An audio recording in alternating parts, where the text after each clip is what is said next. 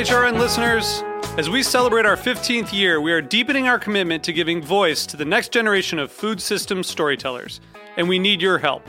Our internship and fellowship programs help activate new possibilities for underrepresented and underestimated young people through experiential journalism, audio engineering, and production training. Through these unique programs, HRN helps food equity stewards build essential workforce readiness skills that expand their potential and foster economic mobility. Please consider supporting these critical programs. And with a minimum donation, you can be entered to win a dinner for two at an amazing restaurant in one of eight cities and tickets to a concert at a great venue in one of those cities. We have incredible partners across the country who have donated, as they also share our passion for helping to educate the next generation of food systems storytellers. Check out heritageradionetwork.org slash 15 to donate and enter to win today. That's heritageradionetwork.org slash 15 to donate and enter to win today. And make sure you donate before March 31st. Thank you. This episode is brought to you by the Michigan Cherry Committee. Learn more about the wonderfully tart Montmorency cherry at choosecherries.com. This week on Meat and Three, we look at how we've adapted to a new normal during the pandemic. From the business of restaurateuring and the new habits of composters to learning from the past to prepare for the future, we're exploring what came before and what lies ahead. People in charge of the collections and the acquisitions looked at me and were like, What the hell are you trying to sell me cookery for? These kids are so young, and we're teaching them that it's okay to throw out all this food, and we have to figure out a way to educate these students to make them, you know, lifelong environmentalists. Tune in to Meat and Three wherever you get your podcasts for the latest stories in the world of food.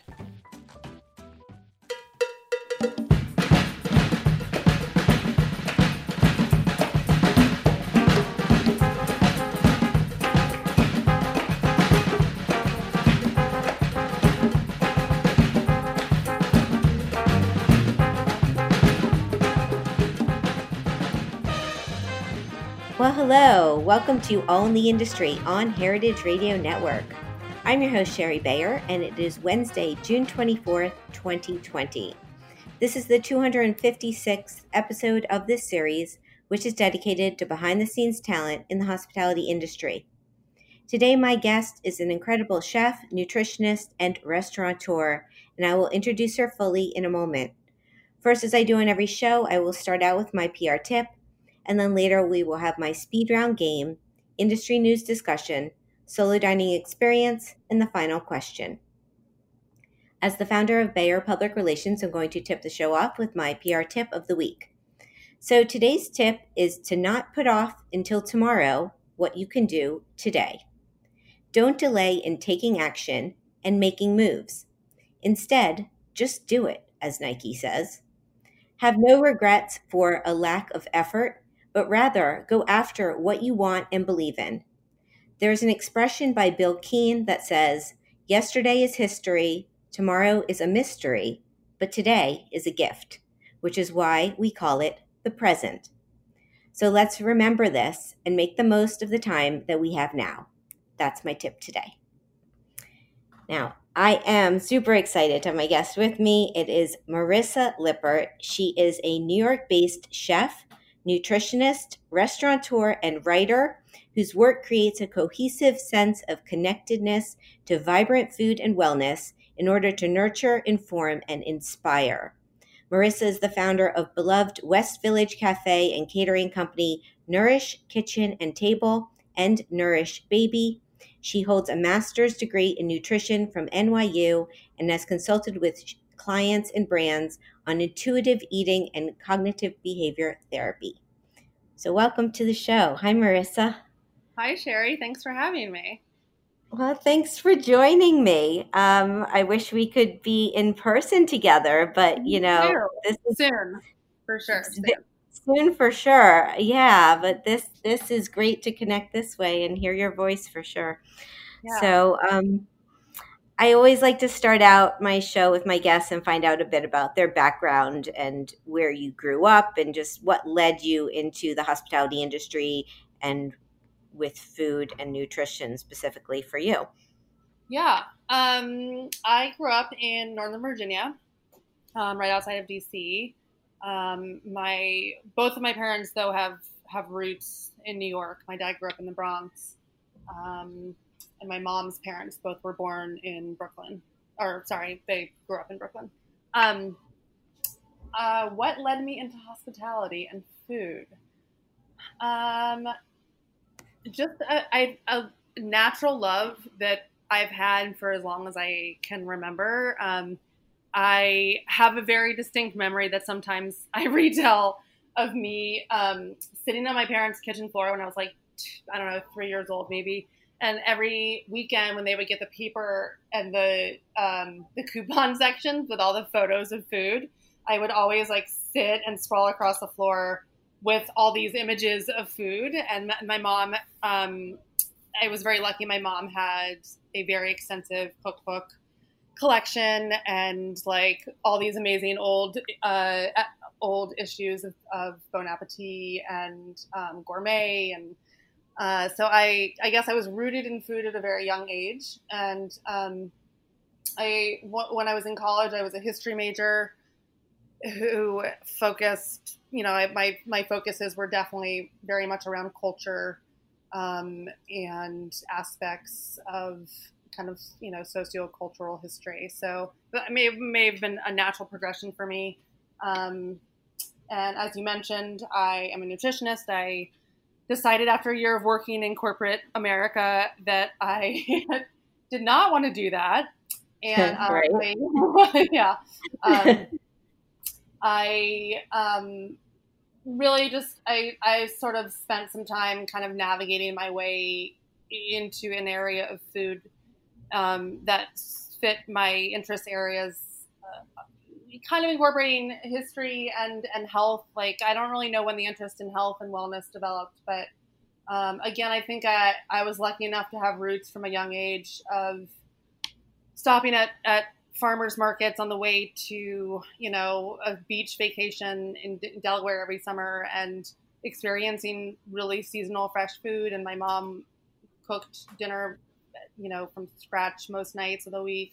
So I was very lucky um, to have that kind of upbringing and, and, definitely learned a lot both from my mom and from my my grandmothers um, and just our family kind of history is rooted in um, in cultural and ethnic foods. I come from a Jewish um, Eastern European background. So food is always at the forefront of the table, as in many Jewish families.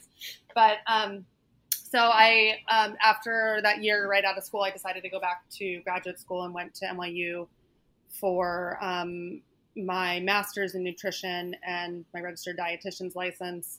And um, I was actually originally, you know, I, I sort of debated whether going to go back to culinary school or to go t- to get a nutrition degree. I was actually originally in the food studies program at NYU, but um, just kind of decided to go that route, and that was sort of my backdoor entrance into the culinary industry and, and hospitality industry.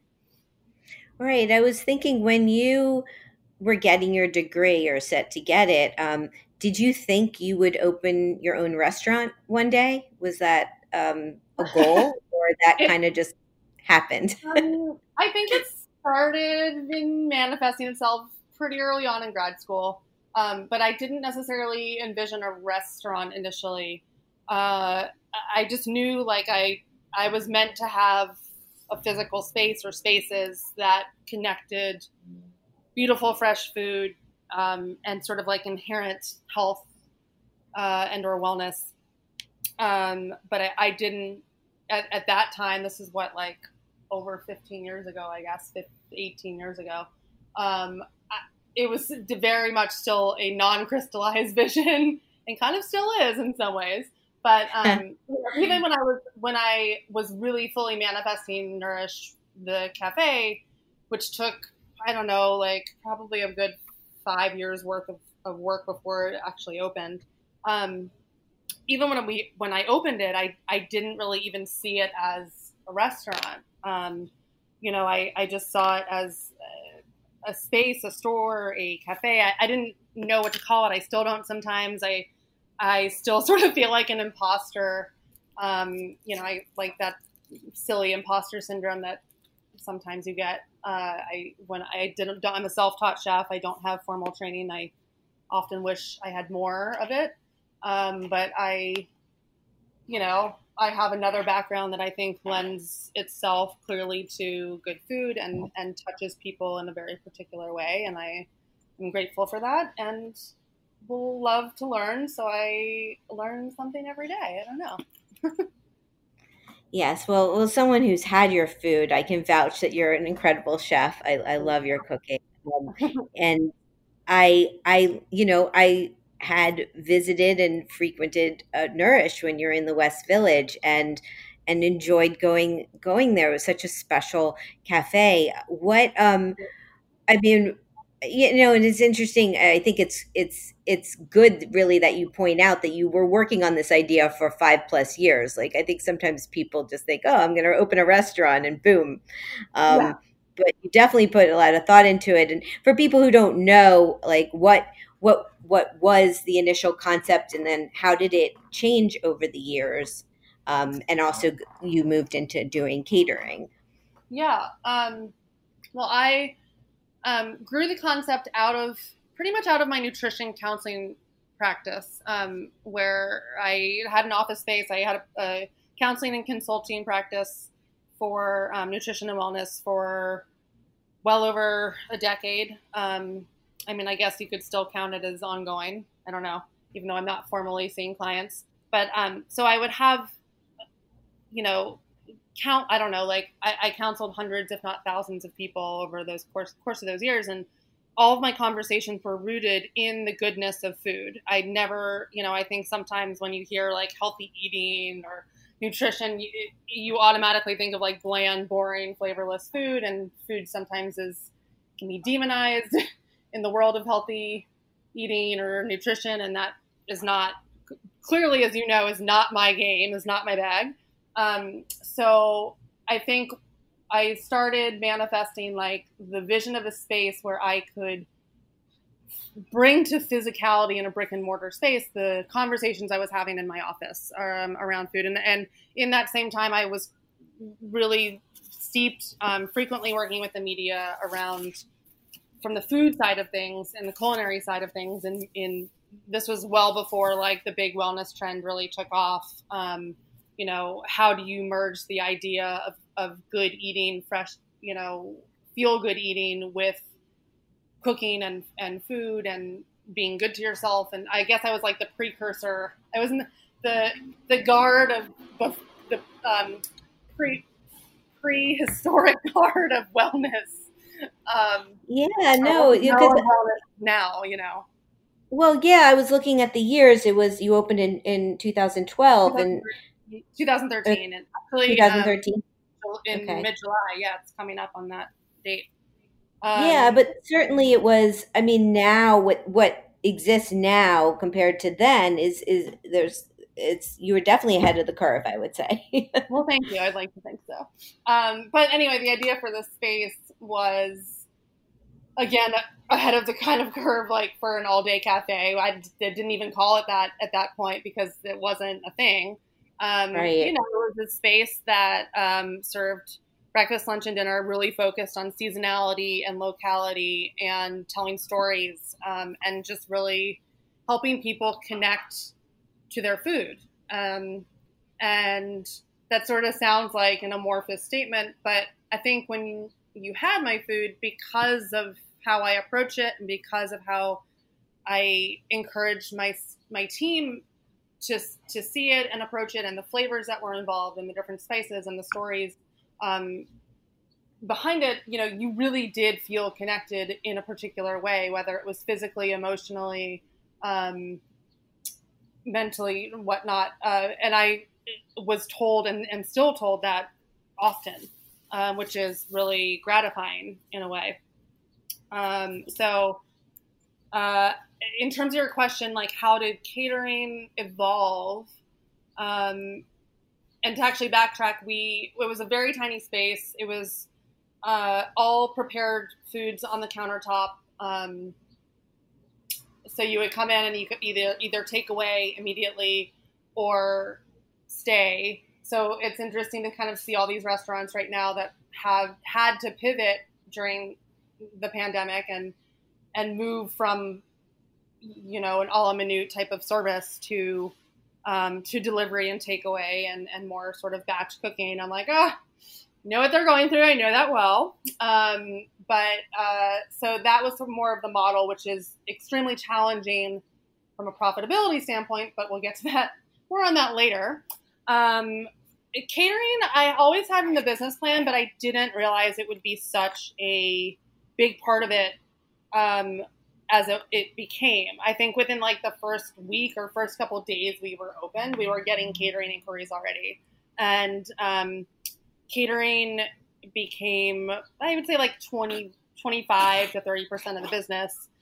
Um, and probably could have been more if I had chosen to grow it that way and we had a bigger space. But you know, West Village Chinese spaces come with limitations. Right. Yeah. Well, you figured out, and you, it's yeah, it's very true of what's happening today with everyone else trying to figure things out. Yeah. What? So what? What? Well, I know. You know, I know a little about this actually, and even I read or reread last night um, the piece that you had written on Medium about about closing. Um, yeah. You know, Medium's one of these uh, on their outlet tells you how long the read is at the top, and read. it says it's like 18 minutes. And I was like, oh, wow. Because normally yeah, it's like three like minutes. so, but I encourage anyone to go and, and read this article you wrote. It's, it's, it's beautifully written and it was, yeah. you know, it was, um, it was heartening or uh, to read your story but if you want to touch on a bit on you know what what was your decision to close and and how was that experience for you well let's just say I'm still working through the trauma to this day. Uh, I can laugh about it a little more and more each month that goes by. Um, so but in all seriousness, it was, um, and in some ways, still is the most traumatic thing, or certainly one of the most I think I will ever go through my entire life. Um, and I, it's, I still get, you know, choked up or very emotional when I talk about it, as I am definitely am right now um, we, you know, it was not necessarily, it, it, wasn't a calculated decision by any means. Um, uh, you know, um, there were a couple of factors that ultimately made it extremely unstrategic or non-strategic to continue the business in that location. Um, primarily, the rent, you know, increases of rent over that time period, which you know you expect when you sign your lease, you know you can attempt to plan for that, but more so the skyrocketing real estate taxes that that particular space um, had to fulfill um, to management, and that is something that you don't know what what how big the increases will be percentage wise each year when you sign a lease. Um, so that was just extremely challenging. And um, in addition, I think the West Village has undergone a, a drastic change. Uh, not even, you know, we're not talking about the pandemic, but in general, over the past 10 to 15 years, I think, um, you know, the neighborhood and the energy changed a little bit. Uh, not to say that we were suffering from business. We, you know, if you look at our financials, we were always doing well really well, but the logistics that surround other logistics that surrounded it made it just like really unstrategic to run and grow a business in that capacity without proper funding or or operating capital, which you know certainly as uh, is brought to light in even bigger ways given the pandemic and what we're going through right now. Um, you know, your profit margins are razor thin. So, uh, and I, uh, you know, I can say I'm pretty, you know, I'm pretty sharp in terms of, I don't know, in terms of how to run and build a business. And it was frustrating to me that I couldn't be more strategic because my hands were essentially tied. Um, and and I, yes, I could have, you know, figured out how to get funding to get another space do more catering and do and do more and more and more. But sometimes you have to step back and decide like what is actually is is more like is less more. Um, but the real kind of nail in the coffin, unfortunately, for that space was the fact that we had, dare I say, crooked uh, management, um, but just really negligent, I'll say negligent management. Um, the space, we'd always dealt um, successfully with problems that all restaurants deal with in any city and very much so in New York um, in terms of pests, rodents, whatnot. Like that's the nature of old buildings. Um, but we we attached to a very very large apartment building that was really negligent in how they took care of their basement space, and we were conjoined to that basement. And after a period of time, um, in late 2017 into early, uh, you know, for like half of a year or so, between construction and the closure of another restaurant space within the apartment building, we inherited just an overflow of of rodents that we couldn't, you know, we couldn't do anything about anymore. So the ultimate, you know, that was the primary reason that we had to close. We had our annual health inspection. You know, we always um, generally had A's. We kept, you know, you don't want to run a food business if it's not clean. Nobody wants to do that. Um, we were as clean as as could be, but when you have a problem like that, you can clean until the cows come home, you know, and then hours later in the middle of the night, everything is basically undone.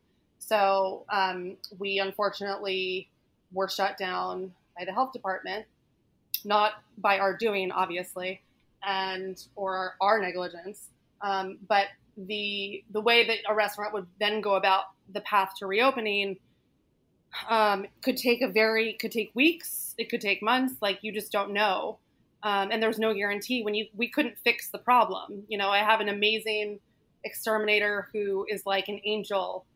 Literally if anybody needs a great exterminator i have this guy. He's literally incredible and i have statements from him in the aftermath to deal like there was like lawyers and I mean it was a really sh- it was a shit show, Shari. Um, it sucked, and I was the only sole owner, partner, etc. So um, I don't I didn't really have any other choice but to close because I didn't have a stash, a cushion of of income or you know of revenue to pull from and my you know when when the pandemic hit like all of these memories flooded back and i was heart, so heartbroken for countless restaurant owners that are still going through this right now that um, I know I know the anxiety and and the pressure and like the inability to breathe through your day and um, because of of things that are beyond your control. And it's pretty terrible. So hopefully that answers your question I um no I I feel so I, I feel I feel I'm feeling I'm getting the you know I it's so hard and I I'm feeling the feels and I um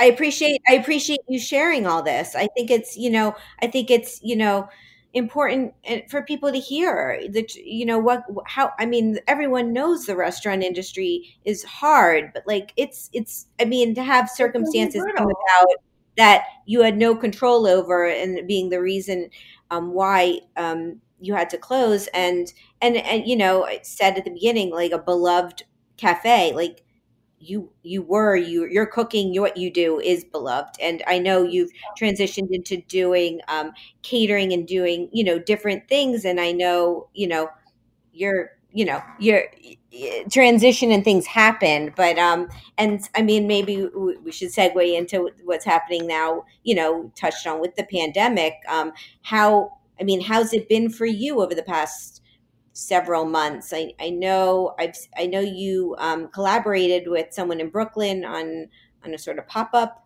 um, which i think is awesome and i'm sorry i haven't been there. We'll get there someday um, the past couple months for me have been interesting. Um, I think in a strange way because I had to figure out how to deal with anxiety and trauma and uncertainty from the closure and just you know not only for myself but you know i love i love my staff I'm still very close with many of them. I think about them often. Um, and the community, you know, it was that was the hardest part, in addition to me be, being completely burnt out um, and having to push through the past couple years, like basically right after the closure. I mean, just we closed. We were forced to close essentially overnight. I stayed open for a few days for kind of illegally for the um, for the community and my and for my staff to kind of just you know say goodbye and everything. But um, I, I was essentially forced to move right into catering. I didn't have a chance to like like we need I needed that income to pay fi- the finance financial stuff that you know you right. like I didn't have an option. You didn't have an option. So it I feel like um, and I've I've been pushing and I wanted to try to like save as like if I could employ as many people as I could for my existing staff. Like I, I was trying to to do what I knew at the time to to to do the right thing. I was, you know, um, but I think, um, you know, I just I and I had to keep pushing. And I think the pandemic, for me, in some small way of a, a, silver lining or a new light, I was forced, like many of us were, to really just stop. Like I haven't, you know, no one's having an events for now or in the past couple months or for likely the next six to potentially 12 months. So, um, in, a, in some way, COVID has allowed me to actually start really healing. And I've done a lot of work on myself since we, since Nourish closed. Um, you know, from a, a, mental wellness standpoint, I, you know, I, I went through a lot and, um, and have created some really valuable um, routines and practices in my life to, to work through that. But I think the pandemic, because I had, I was really quiet and the world was quiet. Um, the way I've dealt with anxiety in the past allowed me not to be super anxious in this time period, um, and to actually start healing and and and allowing myself to recoup. Like my, I could feel my body going through like these waves of of like like I definitely had adrenal fatigue for a number of years and I could feel that fatigue kind of coming rising up again in order to release itself. Um, so anyhow, um, I think that allowed me a little slight bit of clarity in the moment. I'm still working to figure out how to pivot and what to to really do next and where to build my efforts and you know other aspects of what I do. Um, the pop up that you mentioned is um, I it, um, during the weekend that the pandemic really took off. I mean, it, everything the city closed down. Uh, March I March 14th, 15th.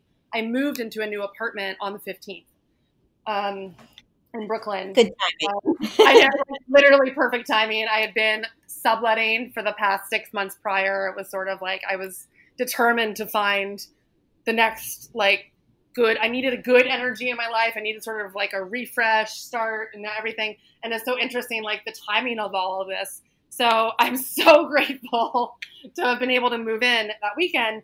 And, so I'm in a new neighborhood, and um, you know, I, as we all were during the first few weeks or months of the pandemic, you know, where there's so much emotional, you know, emotional waves that you go through, and to not be able to feed, which is or to nourish people like that's what i do that's my nature um, was really tough. And I, I didn't have the capacity or the bandwidth at the time and i still really don't to like do deliveries. I've been working out of my home kitchen. I haven't been able to safely really get to my production kitchen which is on the other other side of town in brooklyn um, and just financially I, I knew i needed to rest but i still wanted to contribute to the community and see them in some way so a, a colleague and friend of mine um, had opened a small coffee shop next to her. You know, she has a, a, small garage space next to her apartment.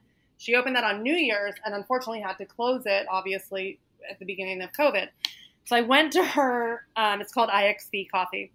I went to her and I said, Jenny, I think we should use the space to do like a weekly kind of CSA market where people can pre order and they can con- have contactless pickup um, on, on Saturdays or one day a week, whatever it is.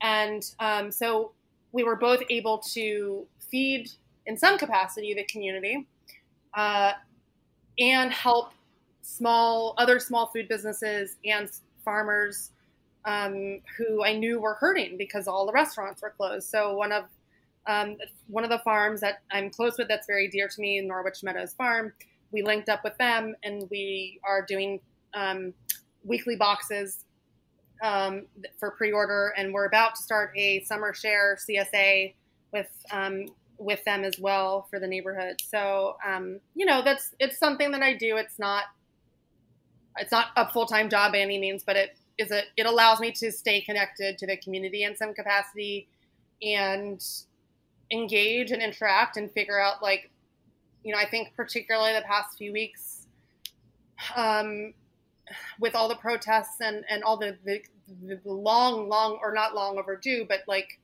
this bigger call for change that has really i'm so grateful that it's you know it's here and it can't go away um, it's allowed yeah. me to start really envisioning and thinking not that i wasn't before but you know the importance and, and the reality of connecting community through food how powerful a tool food actually is. Um, my dad reminded me of that phrase, so I've stolen it. Food is a powerful tool, um, and and the concept of food equity. So, uh, which is you know, food access and, and equity is.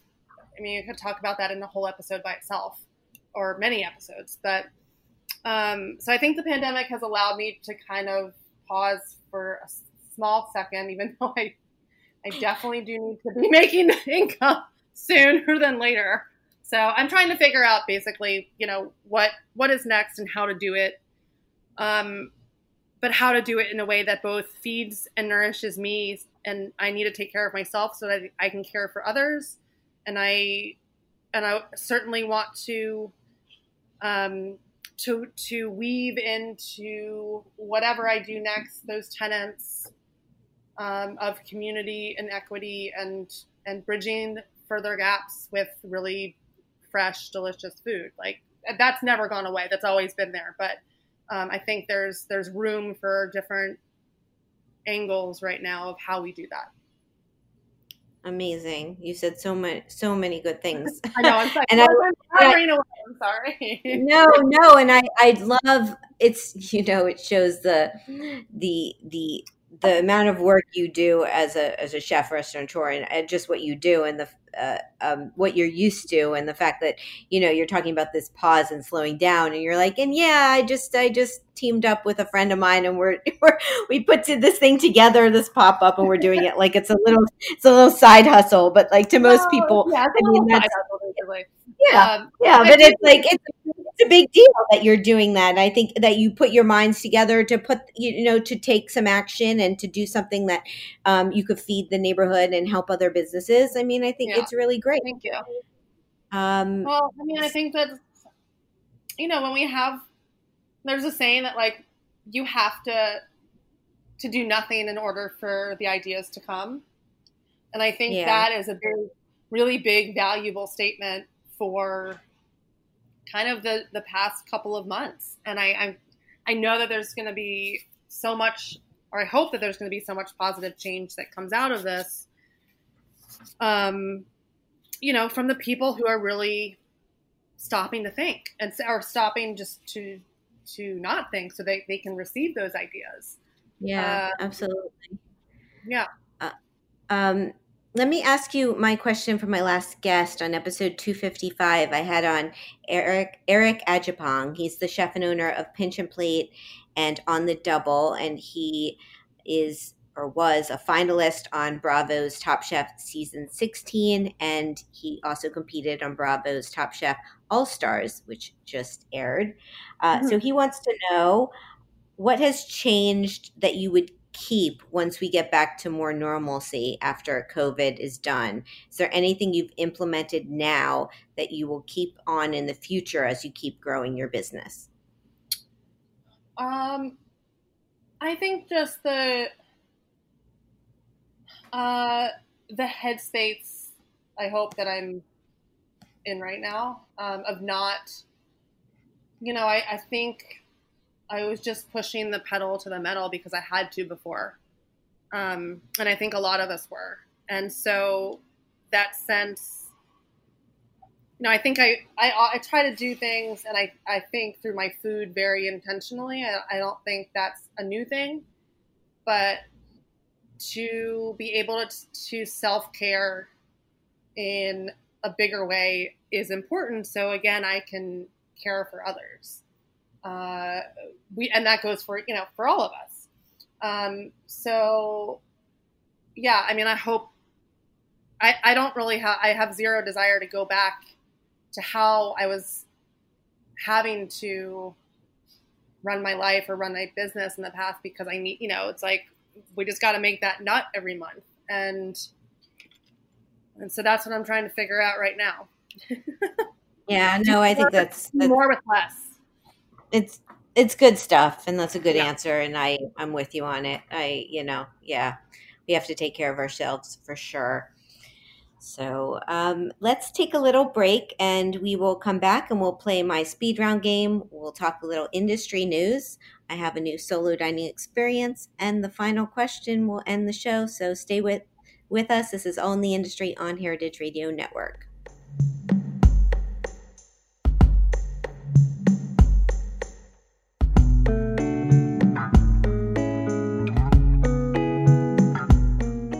This episode is brought to you by the Michigan Cherry Committee. A cherry isn't just a cherry. When it comes to tart cherries, the wonderfully U.S. grown Montmorency tart cherry variety is the cherry with more. They're available year round, dried, frozen, canned, juice, and concentrate. U.S. Montmorency tart cherries are also one of America's superfruit, which means they're good for you. Tart cherries contain many antioxidants and beneficial phytonutrients, including anthocyanins, the pigments that give tart cherries their beautiful red color. And don't forget about flavor.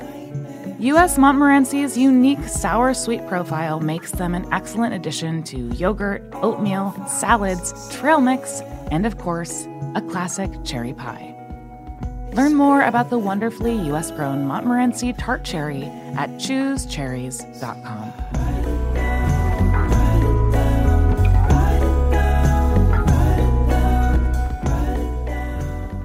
Welcome back to All in the Industry on Heritage Radio Network.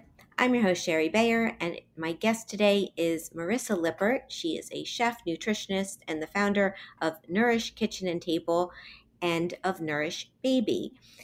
So, Marissa, it's time for my speed round game. Hey, I'm excited. Are you ready? I'm gonna I'm gonna name a couple of things, and you got to pick your preference. Okay. Okay. So here we go. Eat in or eat out. Uh, eat in half the time, eat out half the time. eat, in, eat in. Okay. How about um? I like I like it. Uh, wine, beer, cocktail, mocktail, or champagne. Mm, wine. Tasting menu or a la carte. A la carte. Small plates or large plates. Always small plates. You get to taste more. Ah, good reason. Communal table or chef's counter? Ooh. Ah. If I'm eating by myself, well, no. I, I got to say both. I don't know. Depending on where I am, chef's counter or communal table. I love both. I, I love talking to other people. And yeah. All right, both on that. How about tipping or all inclusive charge? You're asking tough questions, Shari. Um, well, you know, I'm sorry. and I have to, I have to say, give the tough answers. I say, um, in part, all inclusive charge if it's going to healthcare and benefits for the entire staff. But I also say tipping if you receive excellent, excellent service. And, you know, it's particularly now, our hospitality industry is hurting. So I am in full support of, of backing and promoting um, as many people in as in as as big of a way as we, we can. Yeah, yeah, I agree. Okay, I have a few more. I have okay. uh, Fire Island or the Hamptons? Fire Island. Fire Island. My one time there with you. Yes, fabulous on Fire Island. Um, Mad in Copenhagen or any other culinary conference? Oh, I mean, come on, there's no question. Give me another Mad. Let's do it. Let's do it. I'm with you on that too. Last two cheese plate or dessert? Hmm. Mm, probably dessert, unless we're unless we're in France. it's, it's, I mean, I totally get you on that. and the last one is uh, Manhattan. Both. How about both? both, both, yeah. but particularly more cheese I'm, if you're I'm in thinking of the tart actually, and Marcus is like amazing cheese. Oh yeah, his cheese uh, rolling tray, and then his incredible dessert. So I say both. So unless so unless you're in France or Tribeca, no, just kidding. Um, last one is Manhattan or Brooklyn.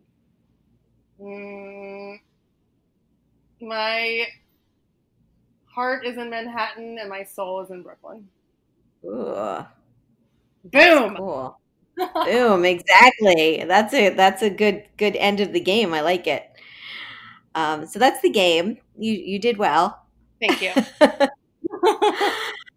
um, so industry news, you know, been covering uh, COVID nineteen and the pandemic, and uh, this week I just figured, uh, you know, it's a lighter article, but important stuff happened this week. Um, uh, phase two happened, and uh, so in the New York Times, Pete Wells was back uh, writing uh, the title of the article was restaurant dining is back if you can find a table um, and so pete uh, was this just came out yesterday just covering um, what his first experience was going to uh, the, the Veselka down in the East Village, um, which opened up for outdoor seating as as of Monday. Um, restaurants were allowed to to have some alfresco dining, and um, you know, I re- read this piece, and I have to say, his experience was pretty much my experience. Um, last night, I was biking and walking around the West Village, and I kind of had a similar thing where I was just like observing who was open, who wasn't Mm-hmm. open, and trying to find a place to go. um, and you're in Brooklyn, and I was thinking you, you're probably seeing the changes there. Yeah, um, I mean the the restaurant like a, a, block and a half for me or so, two blocks for me. Um, you know, I, they just opened. They they have some in street seating. Like a lot of the streets near me are closed off, which I think is is fantastic for the hospitality Yeah. industry, given what we're going to have to struggle through the next however many months. Um, it's, I, you know, I think it's a little, it's quiet in it, where I am in Brooklyn and what I've seen for the most part in Manhattan. I can't really, I think maybe the Lower East Side or parts of Chinatown are, you know, are definitely still buzzing. Um, but it's, it, it's quiet and that hopefully is good for diners with tables, but it concerns me clearly for businesses and restaurants. The summer's Yeah. always quiet, so I guess that's to be expected. But you know, I think there's definitely more people out of the city right now because of the pandemic. For sure. I mean, having been here this whole time, I mean, it's it's been it was so quiet, and I agree, it is still quiet. I've been finding like down um, in the in the West Village, and I haven't been over to East Village that much, but those areas have more more people out and and things happening. I mean, you know, it was interesting because a lot of a lot of places are still boarded up and not open yet because also the they made this announcement they told the restaurants that you could open up for outdoor seating like three or four days ahead. Yeah. yeah so it was a lot of them were weren't i mean they were ready but they weren't ready. I mean the restaurants that already did some outdoor service um were like like Veselka where he he was easy you know easy to set up and go. Um uh i found walking around you know is interesting because uh like Via Carota had just opened up, and they had a woman on the street taking names. Like they had a wait list going. Oh yeah, I'm not surprised. But I mean, that's it- great. That's yeah, good. It's great. I'm not either. It's a popular restaurant, and but then it's also it's just the number of seats. Like yeah. even the restaurants outside have anywhere from I'd say two tables to 12 i mean I, I, as a max oh. um and i so think, um, the demand i think pete was also noted like in this article saying like if you can get a table now there's outdoor dining you know? Yeah. And I, and I also think you know it's interesting i saw i forget who posted it um i saw a repost through a friend's stories this morning just around sort of like hospitality etiquette right now which i think is something that we really need to consider and, um, you know, and be kind about because the days of like I trust me, I love having a really long multi-hour dinner with friends or one friend or myself even, but with the shortage of tables and the need to recoup any income that restaurants can, it's kind of like, okay, you got to eat, have a lovely time, and get the hell out of your seat so the next people can sit down. Oh, Um, I'll so- share. I'm going to share my solo dining coming up. Of I'm gonna tell you where I went, but that was me. That was exactly how I felt. Like as soon as I was done eating, there was I saw people started to wait, and I'm like, I got to go. Like I'm not gonna Where hog going. this table. Um, Uh, So you know, right. how do you treat your waiters, like, um, or your servers rather? How how do you treat the staff? There's there needs to be certainly an increased level of just kindness and understanding and patience um, that we have for each other uh, in general, but certainly with the reopening of businesses and, and all the precautionary measures that they're taking and, and just respect for one another. One hundred percent. Yeah, it's so important. I think. Um, yeah, I think. I think people are excited that restaurants are open and and want to want to eat out and support. Um, Yeah. I think. Um, but we have to also be cautious and you know take the precautions and and also just like have. I mean, everyone should treat service people like uh, people in the hospitality industry like uh, they're working so hard and it's stressful but it's like even now more so like really Right. everyone needs to be more even more tuned in Up to just being Yeah, sensitive and kindness for sure exactly. so um, yeah, um, well, I'll segue then into my um, my solo dining experience because you know I've been doing these solo dining takeout experiences, but hey guys, I'm back. I ate in at a restaurant by myself. Um, so this week it's at Jeffrey's Grocery. So here's here's the rundown: uh, one seven two Waverly Place, West Village, New York City. The concept. So in COVID, um, they turned into a neighborhood grocery store for pickup and delivery. Um, previously, uh, it was just known as an American neighborhood spot. It's part of Happy Cooking Hospitality. The owner is Gabriel Stulman, and he was my guest on episode 241. So, why did I dine out? Well, because this phase two started, that outdoor seating uh, permits were were given to restaurants, and uh, I was hungry. So, my experience. So this was yeah, this was last night. I was just down in the West Village, and I I really you know I kind of like it's like make my own adventure till I figure out where I'm going to go. And I came across Jeffrey's, and they had they had four tables on the on the outside. Um, and someone was getting up. So I was like, aha, there it is. So um, the way they weren't doing, they were doing service by, um, there was a counter um, set up a table in the restaurant to take to go orders. And then to go, I went in and ordered actually at the bar. The bartender took my order and he held my credit card. Um, uh, and but said he would bring out my food once it came. So um, that's how they were doing things. Also, they I, I just to note, you know, you, there's a they, they have arrows on the floor of, of the direction to walk and and you know if to use the bathroom like how to walk there and how to walk back which is a new thing like kind of directing you so there's no cross traffic But um, the restaurant, you know, the inside it wasn't set up, which is like all these restaurants, nothing set up inside, but they're doing service outside. So, what did I get? So, I had their lobster salad, and that came with some North Fork potato chips. And then I got a bonus bean salad because they accidentally brought it out for me um, and then said, well, just keep it, which I'm glad they did because it was delicious. and I had an iced tea. Um, so my take on this this bean salad was yeah it was really great. It had a mixture of beans like garbanzo and butter beans, and had some Calabrian chili, um, so it was a bit spicy, um, delicious. Lobster salad was pretty much like the lobster you'd get in a lobster roll, but it was missing the roll. Um, quite tasty, and um, yeah, it was a nice, it was a nice like lighter lighter meal um, the ambiance. So I was at a, a, two top on the side of the restaurant. They are located on the cor- a corner in the West Village, so it was a very charming location. I'd say it's perfect for going solo or maybe a date night. Uh, it's they have great seafood there. They're known for their oysters and raw bar. Uh, interesting tidbit. So when Jeffrey's opened, I looked up the year. It was back in 2010.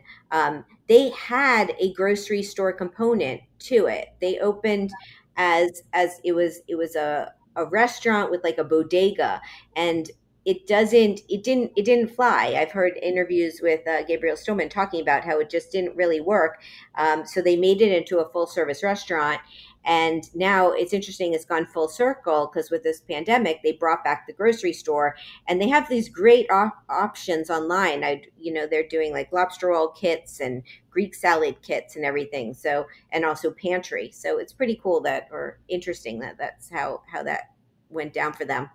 Um, personal fun fact: uh, a couple weeks ago, I, I, tried one of the, their other restaurants, Bar Sardine. They opened a pop up called The Corner, and I actually got a lobster roll to go there. Um, so I guess I'm just doing all lobster with Gabriel's restaurants, but um, that was great too. What's that?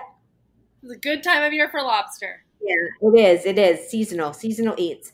Um, okay, so the cost was nineteen dollars, not including tax and gratuity. Would I go back? Yes, I would. And their website's jeffreysgrocery.com so there you go. And yeah it was it was interesting because i got done as i said i was like as soon as i finished eating i just saw a girl she was like eyeing my table and i'm like yeah, yeah. You, it's all you.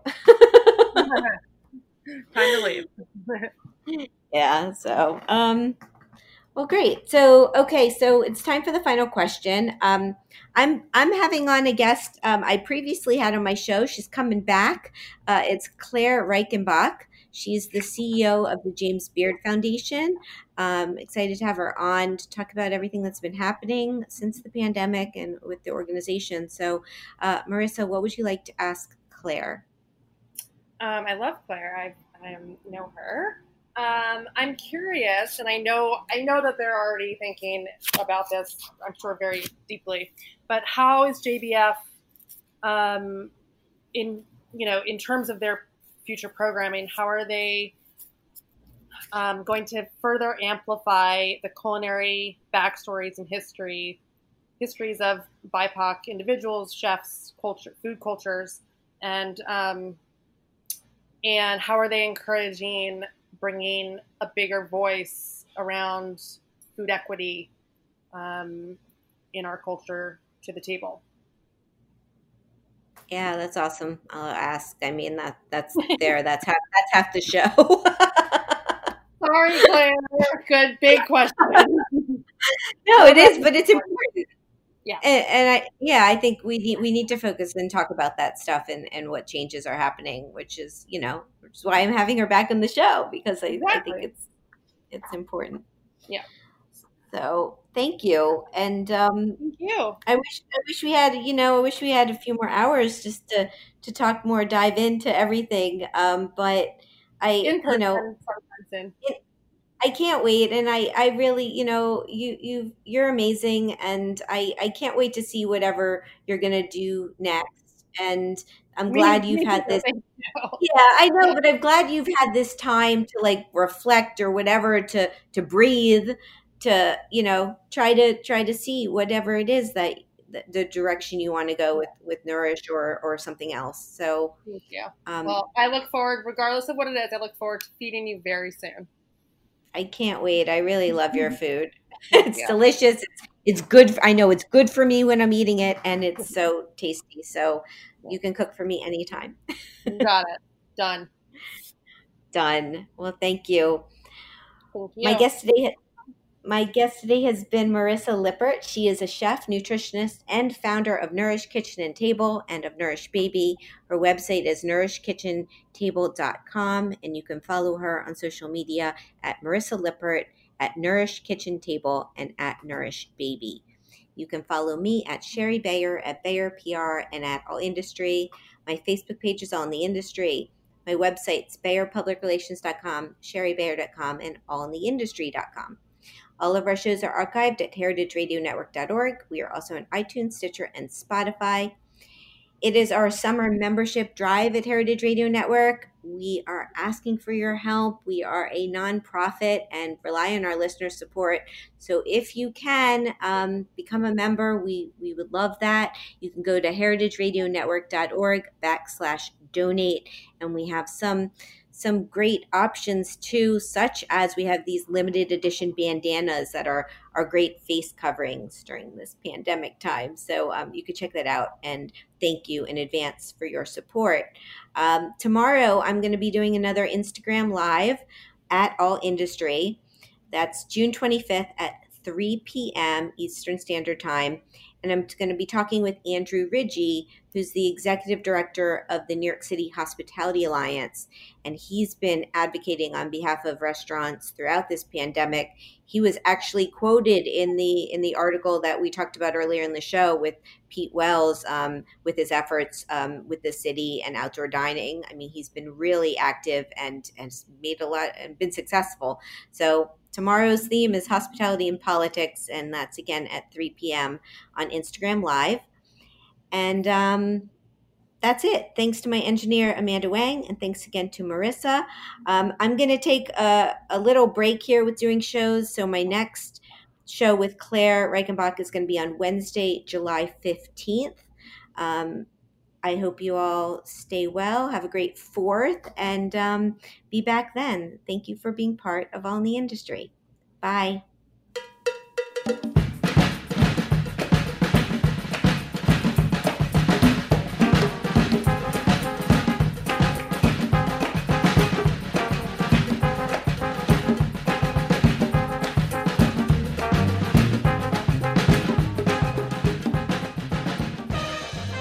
All in the Industry is powered by Simplecast. I'm Shari Bayer, and you're listening to Heritage Radio Network, a member supported podcast network broadcasting over 35 weekly shows live from Bushwick, Brooklyn.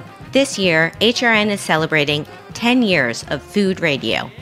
For the past decade, we've been taking you behind the scenes of farms, restaurants, breweries, school cafeterias, and more. It's been 10 years, and we're just getting started. Learn more at heritageradionetwork.org.